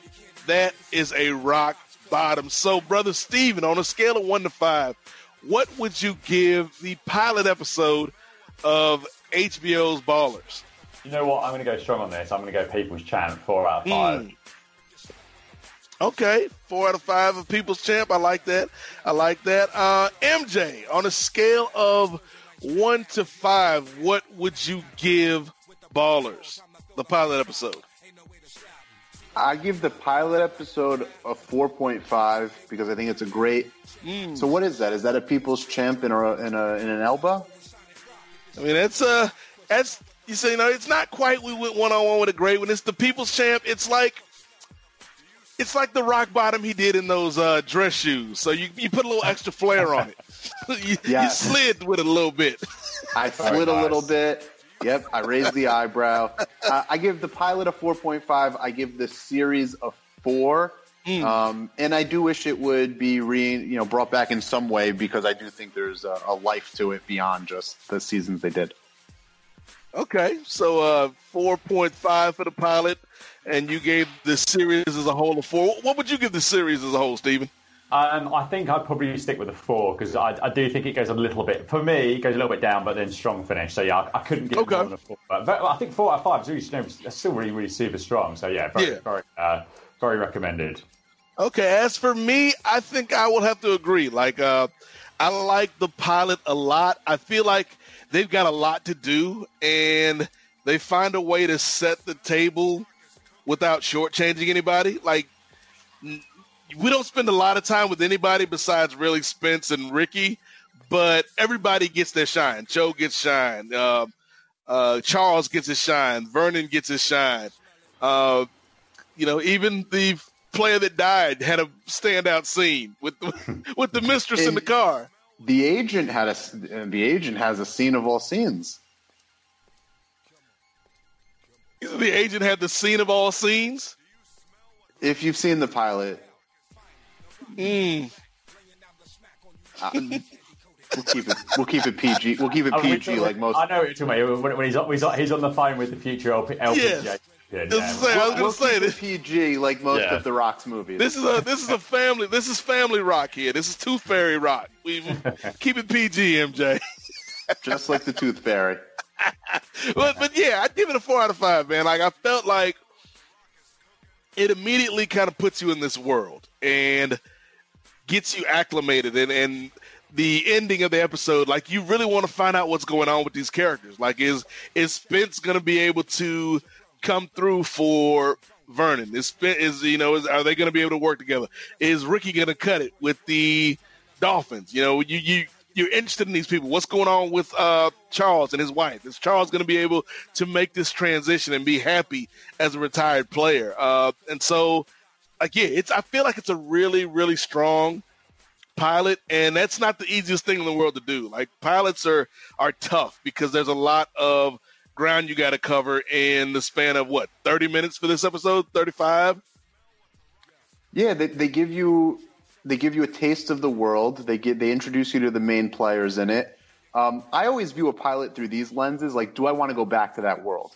And I think it's hard to say you don't. You're not interested in this world if you watch the pilot. Like, if this if this hooks you because of The Rock, if it hooks you because of football, if it hooks you because it's an HBO show, I think it's hard to then say after you see the pilot, yeah, no, I'm out. I don't want to go back to that world. There's a lot of things in this world that make you want to come back. Yeah, I think I'm rewatch the whole thing to be honest, and that, and that's on the strength of watching the pilot again. You know, like the last couple of days. So yeah, I, I definitely agree. Yeah, I, I yeah, I, I, I was gonna say that. Like after watching the pilot again this week, I'm like, not only do I want to go back and watch the first three seasons, but I actually want to finish it. Um, so I'm, I might just do that. I might just uh, go into the world of ballers and, and, and hang out with Spence. Which again, that, that might be the only thing that, that kind of throws this off. Like, I feel like that that's a name that wouldn't fit this character in real life. Hey, Nate, I got breaking news just so that we can put a nice little timestamp on, uh, on this podcast. The Big Ten has just nixed the fall football season. Mm. So we've So there- we've we've lost the Big Ten, we've lost the MAC. So you're, Well, you're up next, note- SEC. I, be, I feel like the SEC will be the only ones holding out in the end. Eh, very interesting. I, I, you know, don't know that anybody's going to be playing college football if the Big Ten canceled. It's hard to imagine they do that with uh, other conferences playing. If, if you learn nothing else from from the show this week, Stephen, it's that a Americans love Fozzy. like we're willing to risk our health Right, to go I think- to go yeah. listen to Fozzy, but also uh, we love college football in the South. So like the SEC will probably be the last last man standing before they ultimately have to cancel. Well, I'm I'm gutted for you because I know you know we were supposed to have the European Football Championships, uh, a lot of it here this summer, Mm. um, and I had a few tickets down. I, I, I, I feel your pain, and let's hope that you know we, this is not affected next year, and we're all back to normal before too long. We need to get some of uh, Putin's um, vaccination that he thinks. okay, let's, let's get it out there. But we sat, we sat in, in all seriousness, we hopefully, you know, vaccine somewhere, someone is, is you know tested and, and going to work because this is, uh, you know, this is taking its toll on all of us at this point, isn't it? Really. yeah, this this has been a it's been a year. This has been a year, uh, and it's not even it's not even over yet. So No, we've got a long way. Wait till the winter, crikey. You got a lot to look forward to there. Yeah. Uh, so before we get out of here, uh, before I let my guests uh, speak on what they've got going on in their lives, let's take a look at what's going to be going on in the theater next time on the Rocky Mountain Video Picture Show because playing in the cinema, it's 2013's Empire State. Two questions for you, Eddie. Where's Chris? And where's the money? Oh, I want to be a cop. Try to do something with my life. You gotta be kidding me. So you're not taking the cop test no more? No, I'm sorry, bro. Look, my friend, this ain't the NYPD. I hope you can understand that. You gotta get my back on this one.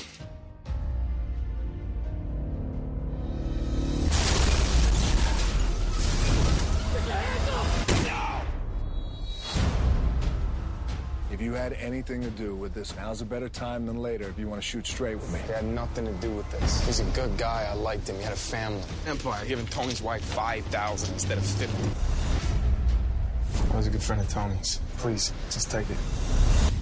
How can you take that much and they don't know nothing?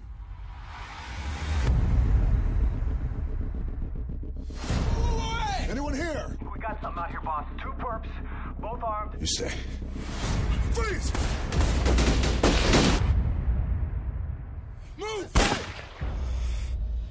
I say we go back in and rob Empire. Crazy? Cops won't expect it. Nobody will. It's been reported that over $9 million were taken in last night's heist. You have anything to say about that? No. So I gotta ask you.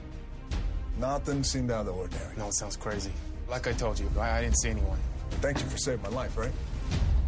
But that don't mean for a second that I won't hesitate to drag your ass in.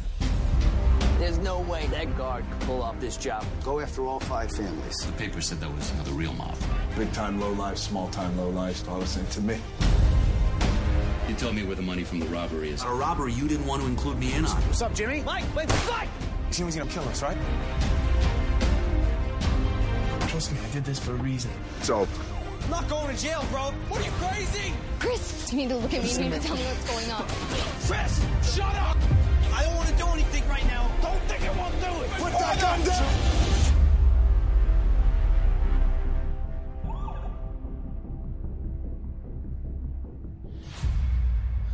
So yeah, we we we gonna uh, follow Dwayne Johnson up to your neck of the woods, MJ, and and uh, check him out in Empire State. Have you seen that one? I have not seen Empire State, and uh, to be perfectly honest, I've loved reliving the uh, the movies that he's been in through your show here, um, because I've not seen a lot of them. I've seen the Fast and the Furious franchise um, start to finish multiple times, but I've really tried to steer clear of uh, tainting the image of the People's Champ with uh, the Tooth Fairy and and some of these other uh, characters he chose to play early on. Which, hey, by all you know, props to him because he knew how to grow a fan base. Yeah, Empire State's interesting because it's like the inverse of Snitch because Snitch was in theaters in America, but I believe was direct to DVD overseas. And Empire State was in theaters overseas, but direct to DVD in America for some hmm. reason. Interesting. So we'll we'll see. Like I, I think I've seen Empire State. Like a lot of these movies, I think I've seen, and then within the first five or ten minutes, I'm like, okay, I've seen this, or no, I haven't seen this at all. So I think I've seen Empire State, but uh, if not, it, it should be it should be a fun ride seeing uh, Dwayne Johnson in another action thriller. I've always said this about Dwayne Johnson and his uh, the way he's cultivated his career, and since I'm on a public forum, I'll, I'll like to say this out loud now. He, you know, he he captured our hearts in the WWF, and we have followed him since the late '90s through his meteoric rise. But I think he also did a really, really smart thing by capturing the hearts of children through all those early Disney movies. Yep. Because they have also followed him on this meteoric rise. And uh, it's just a very, very smartly crafted career. If you look at, you know, John Cena's trying to do this now too, where he's Yeah. done some movies that appeal to a younger demographic because he's generating the next group of fans that will follow him as he grows into his movie star uh, career. Uh, always really, Yeah, like- really found that interesting.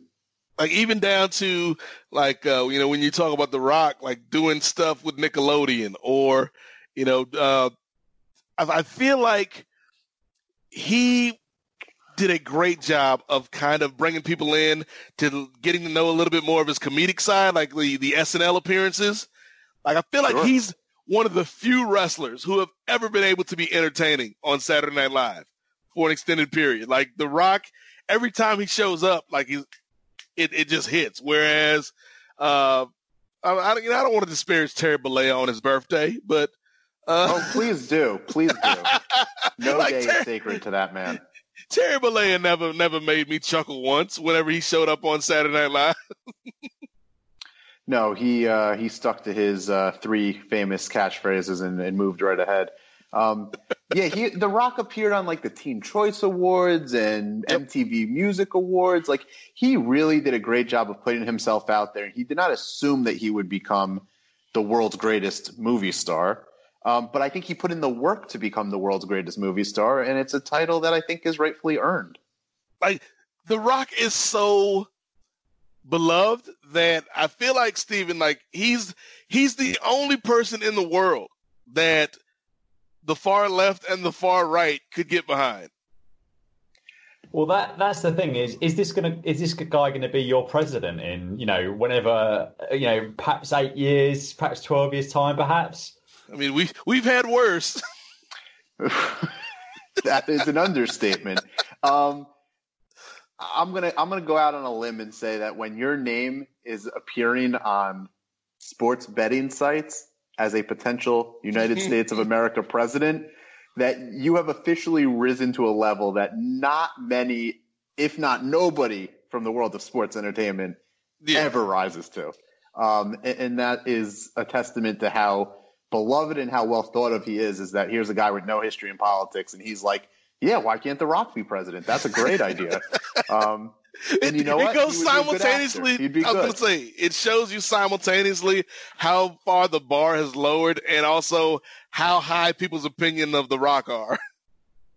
Uh, it would be uh, a far better person playing the role of president than uh, some of the other people that have recently tried to play the role of president. um, you know, Like that's a weird statement. Like The Rock would be the best WWE Hall of Famer as president that we've ever had.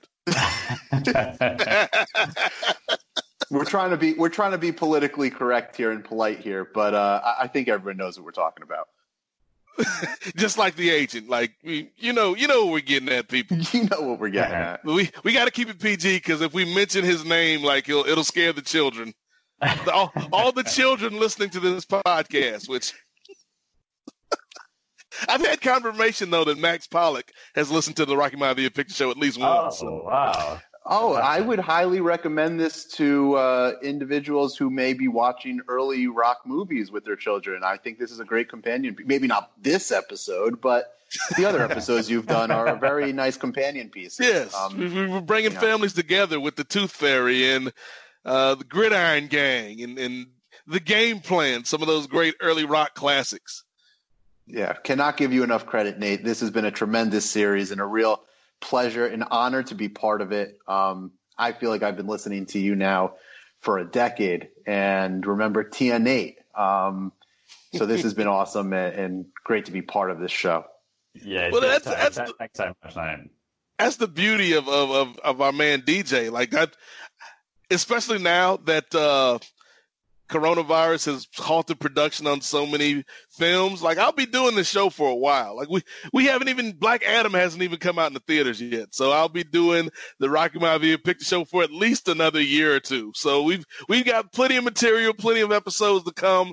But before we close the doors on the theaters this month, gentlemen, I want to thank you both for sitting down and and talking about ballers with me and also for uh, your charity and your generosity during the uh, coronavirus event that uh, Post had earlier this year when when we thought that uh, people were going to do what they were supposed to be doing and we could have things back to normal by the summertime. But uh, that that's neither here nor there. Uh, but Steven, where, what you got going on? Let people know about the podcast and where they can find you on social media and, uh, Oh, you know, get, get into all that good promotion. Thank you, Nate. So I probably, I think I've got one of the most random podcasts in the world. A guy from London talking about Mid South Wrestling from 1984. So it's like, and the reason is being from a, London, a wrestling fan in the UK, you're trying to fill the jigsaw puzzle of stuff that happened before you were watching. So um, I, I tend to alternate between people in the area guest hosting, looking back over stuff in sort of 80. We're, we're around August 84 at the, at, the, at the moment. I've had Ricky Morton on, a few other wrestlers and, and people on. So it's really good fun looking back at this uh, great episodic television. Um, and it's at Mid Moments on Twitter if anyone wants to uh, uh, give it a follow and give it a try. Cool, good stuff. So yes, check out Steven in uh, Mid South. You said moments. Moments. That's a very imaginative title. That one. Yes, 'cause I, I was about to say Yeah. memories, and I'm like, it's not memories, it's it's moments. Memories would be too obvious. I went for moments. that's, that, that's that nuance that you bring to the table, Steven. Absolutely. Oh, we appreciate you, brother. MJ, uh, obviously the the infamous MJ from NJ. Uh, let the people know what you got going on. Uh, besides running the post fantasy football league. Yes, uh, which now is uh, it's in question whether we will have one.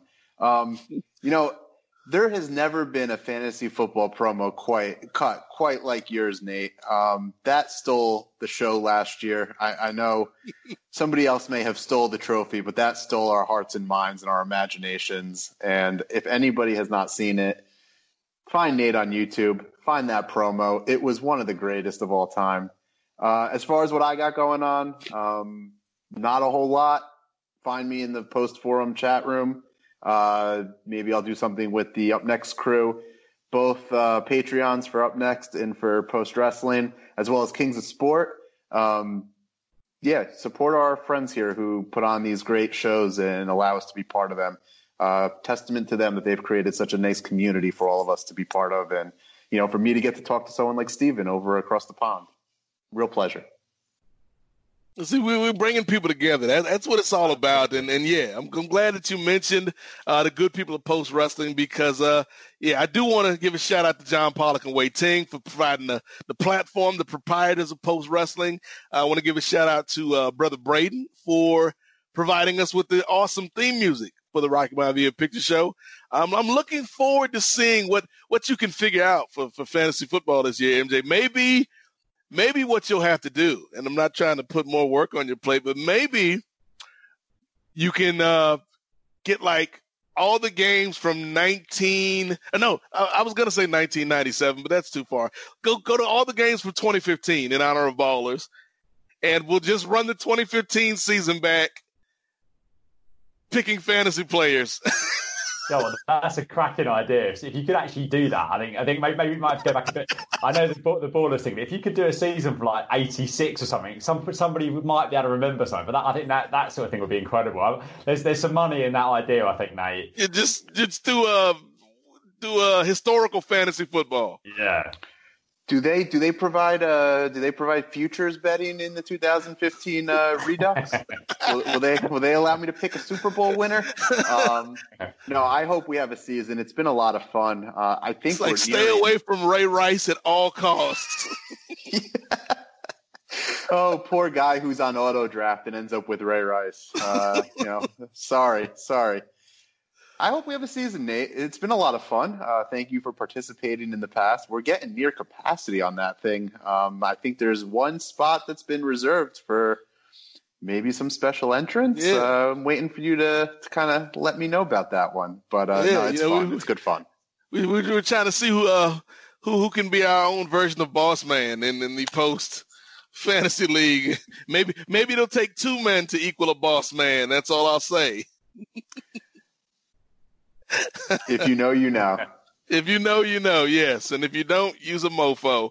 Uh, so, uh, that- you, look, you talk about my video. Uh, like that video is is is evergreen. That video, like forget ballers. That video will still be relevant 25 years from now. Oh, the, the timeless, timeless. timeless. So yeah, I'm not gonna say it because I don't want I don't want to uh, incur the wrath of, of our friend. But uh, yes, you know the video I'm talking about, people. So check it out, look it up on on uh, YouTube, and and enjoy, bask in the magic. Uh, but yeah, that's gonna do it for this edition of the Rocky Maivia Picture Show. Thank everybody for listening. Steven, I appreciate you, brother, for uh, hanging out with us uh, from across the pond. And uh, yeah, th- this was this was fun. So I, I would agree that uh, Ballers is is uh, especially now when people have time to kind of kick back, maybe more than they did. Uh, like check out Ballers and, and kind of give yourself some some comfort food. Great binge watch. Very quick. Episodes fly. Yes. Uh, so yeah, shout out to Steven, shout out to MJ, and uh, shout out to you, ladies and gentlemen. Uh, you, you found out, you heard where you can find the boys at, but you can find me on Twitter at in the number eight M O Z A I K. Uh, you can uh, check me out on the Kings of Sport with myself and Marcus Vanderberg. As MJ mentioned, we have a Patreon, patreon.com backslash Kings of Sport. Over a hundred hours of content on there, audio, video. We got political shows. We've got uh, you know TDT talks, which is kind of like a therapy session disguised as a podcast uh, in these trying times. So there, there's a lot of content on there for you guys and girls to check out. Um, so let's see what else. Uh, Black Lightning podcast over at the DC TV podcast network. So we've got a big thing coming up later on in August uh, for DC Fandom. Uh, again, we're dating this podcast, but MJ's already dated us with the, with the Putin vaccine. So what's what's one more timestamp? No, I dropped. I dropped the Big Ten news. Uh, I leave it to the European brethren to talk about the Putin vaccine. Yeah, I was guilty of that one. Sorry, yeah. hey, I mean, you know, Putin's doing the best he can to help the world. It's vodka, right? Just drink a lot. yeah. Just drink a lot of vodka, right? Drink a lot of vodka, yes. That's one way to get out of this. Yeah, definitely. one way or another you'll get out of it. Uh, but yeah, so uh, you know, you check out uh, check out the DC Fandom event uh, August 22nd. Uh, let's see, main event, Place to Be Nation. There's a bunch of other shows, but just check me out on Twitter at in the number eight M O Z A I K, and that's where you will find all the appropriate links to those shows. So for Steven, brother Steven, for brother MJ, for Dwayne the Rock Johnson, uh, for the fabulous Miss Dany Garcia, and the wonderful people at Redbird Capital. Uh, I am. You want to throw Seven Bucks Productions in there? Oh, seven seven bucks productions, who also were were, were uh, credited on on the production of Ballers. Like that's. Have you heard the inspirational story, MJ? Like The Rock, he came back from playing in the Canadian Football League. He was cut, and he only had seven dollars in his pocket. And look at where he is today. Owner of the XFL. That's that's the American dream, not the, not Dusty Rhodes. That's the American dream. A little a little boy can grow up and get cut by a CFL team, and one day own his own football league. That's that's progress. Sounds like the good premise for a TV show. Hmm. Uh, so so uh, again, yes, for Dwayne the Rock Johnson, for Steven, for MJ, I am the Godfather Nate Milton. Thank you for listening to the Rocky Maivia Picture Show, and remember, Nubian eyes are watching. See you next time, folks.